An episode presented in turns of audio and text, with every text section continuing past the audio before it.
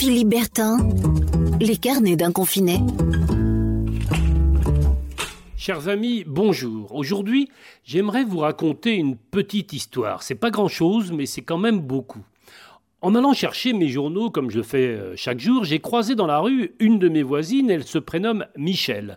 Et dans le quartier, tout le monde la connaît. Elle s'occupe des chats errants, les soigne et essaye de leur trouver des familles d'accueil qui veulent bien les recueillir et leur ouvrir leurs portes et leur cœur.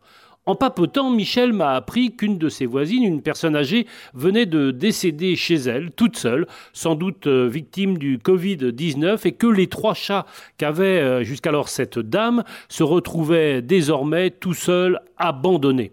Michel a donc lancé un petit appel dans le quartier, et devinez quoi Les trois matous de la vieille dame ont retrouvé un toit dans trois familles d'accueil différentes.